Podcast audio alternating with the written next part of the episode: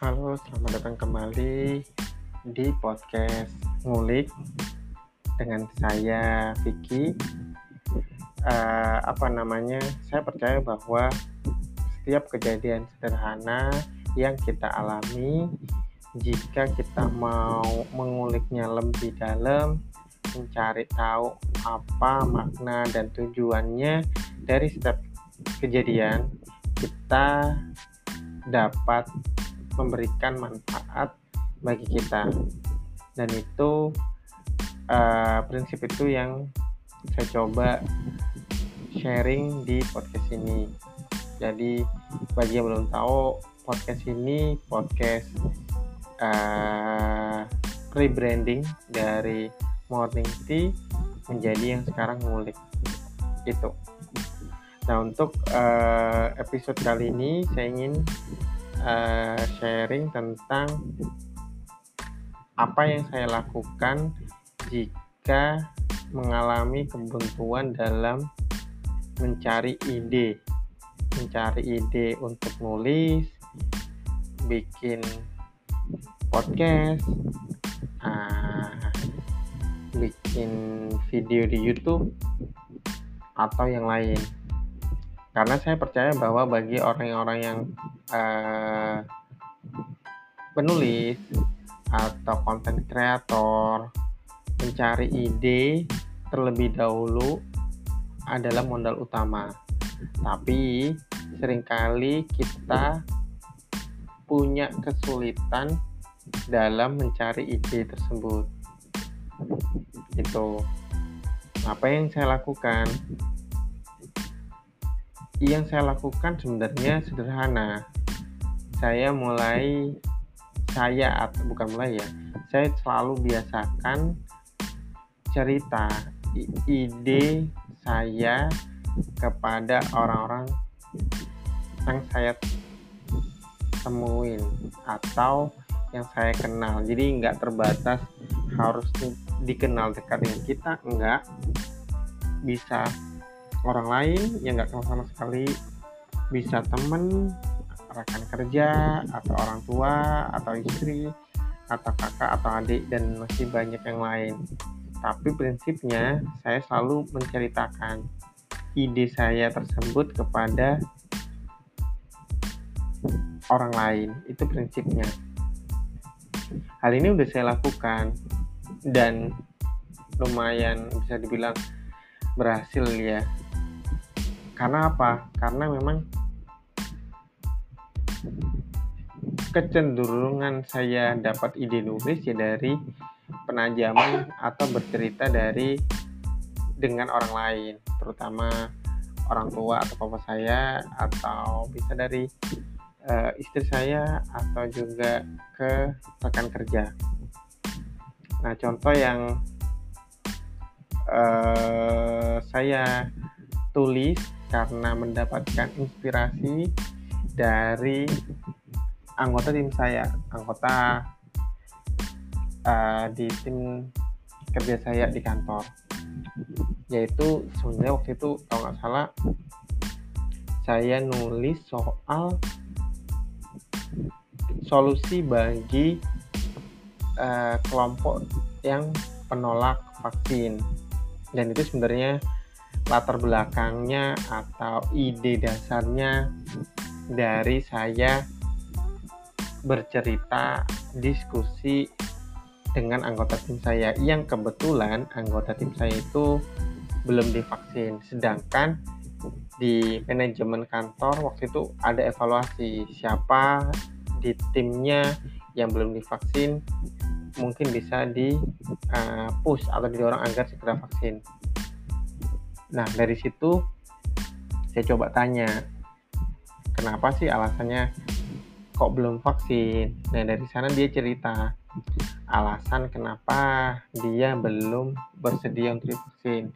Karena alasan A, B, C, D. Dan dari situ, dan dari situ saya saya tahu alasan tersebut juga diamini oleh uh, masyarakat yang lain yang masih belum bersedia vaksin vaksin covid ya ini ya konteksnya. Nah dari sana ada tercetus ide buat nulis tentang mencari solusi terkait bagi penolak vaksin merujuk alasannya. Jadi kalau udah ada alasan kita tinggal cari solusinya. Itu jauh lebih mudah. Nah dari sana idenya dan solusinya udah tajam jadinya. Itu yang saya tulis. Karena kejadian real saya coba kirim ke detik.com di kolom opini. Ya syukur alhamdulillah terbit. Hal yang sama saya coba lagi ketika uh, bingung nulis apa yang pengen tulis untuk detik.com minggu lalu memang saya coba usahakan disiplin at least satu bulan sekali untuk menulis artikel kolom opini di media online. Entah detik.com, Kompasiana, dan yang lain-lain. Itu waktu itu kejadiannya kejadiannya kalau nggak salah itu jadi di kantor saya udah ada uh, vaksin yang dikomandoin di kantor dikumpulin jadi yang belum belum vaksin karena kesulitan di tempatnya dilakukan vaksinasi di kantor secara mandiri dikoordinir. Nah tapi ada uh, apa namanya personil yang nggak bisa divaksin meskipun dia juga pengen karena apa? Karena dia punya gangguan kesehatan yang sangat beresiko jika dipaksa untuk vaksin. Nah, padahal dia pengen banget karena dia ngerasa saat ini tuh susah kalau bagi yang nggak bisa divaksin atau belum divaksin.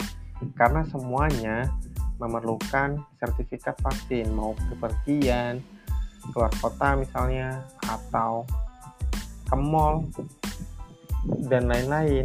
Nah dan dari sana akhirnya dia pengen tapi nggak bisa.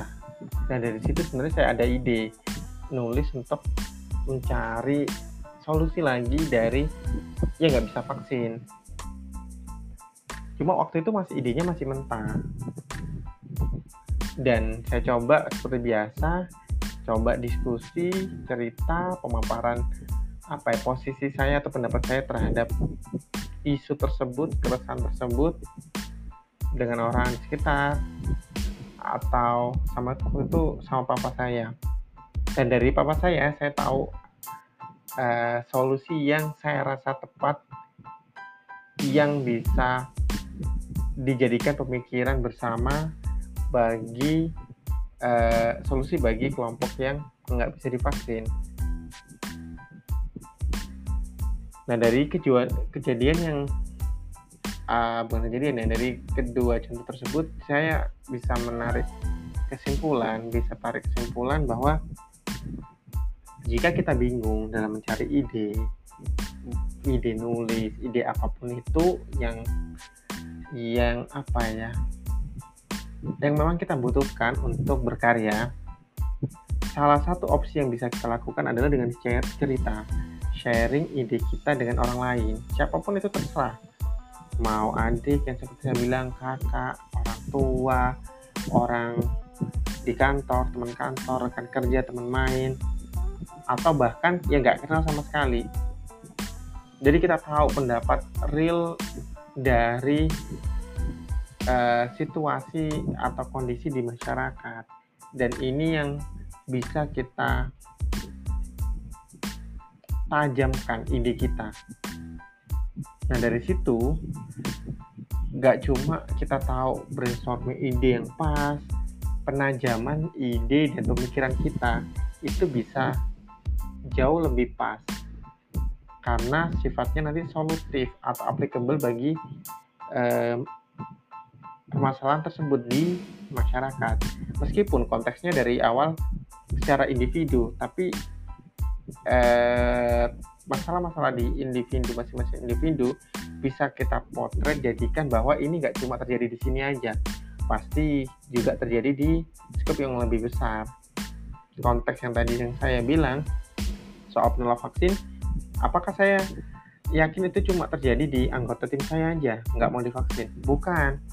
Isu tersebut juga udah uh, banyak terjadi di masyarakat.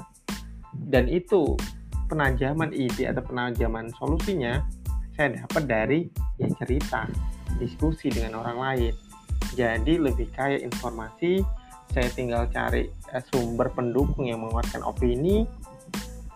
Dan akhirnya ya syukur alhamdulillah dapat diterima oleh tim redaksi uh, detik.com dan dapat dipublikasikan. Kalau yang artikel pertama di bulan Agustus kalau nggak salah. Agustus terus yang kedua ini masih dalam tahap moderasi ya mudah-mudahan dapat diterima juga. Itu sebenarnya.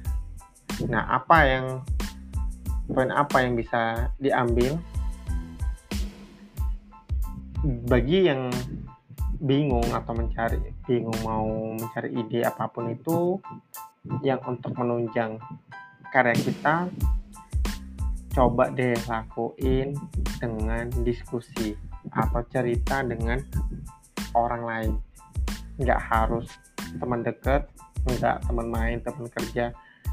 Bahkan orang yang lagi lewat atau yang nggak dikenal sekalipun bisa. Jadi itu untuk pelajaran atau apa namanya? Bukan pelajaran aja tapi value yang bisa kita ambil. Karena apa karena sudah saya alami sendiri juga mungkin itu aja untuk episode kali ini. Sampai jumpa di episode berikutnya. Bye bye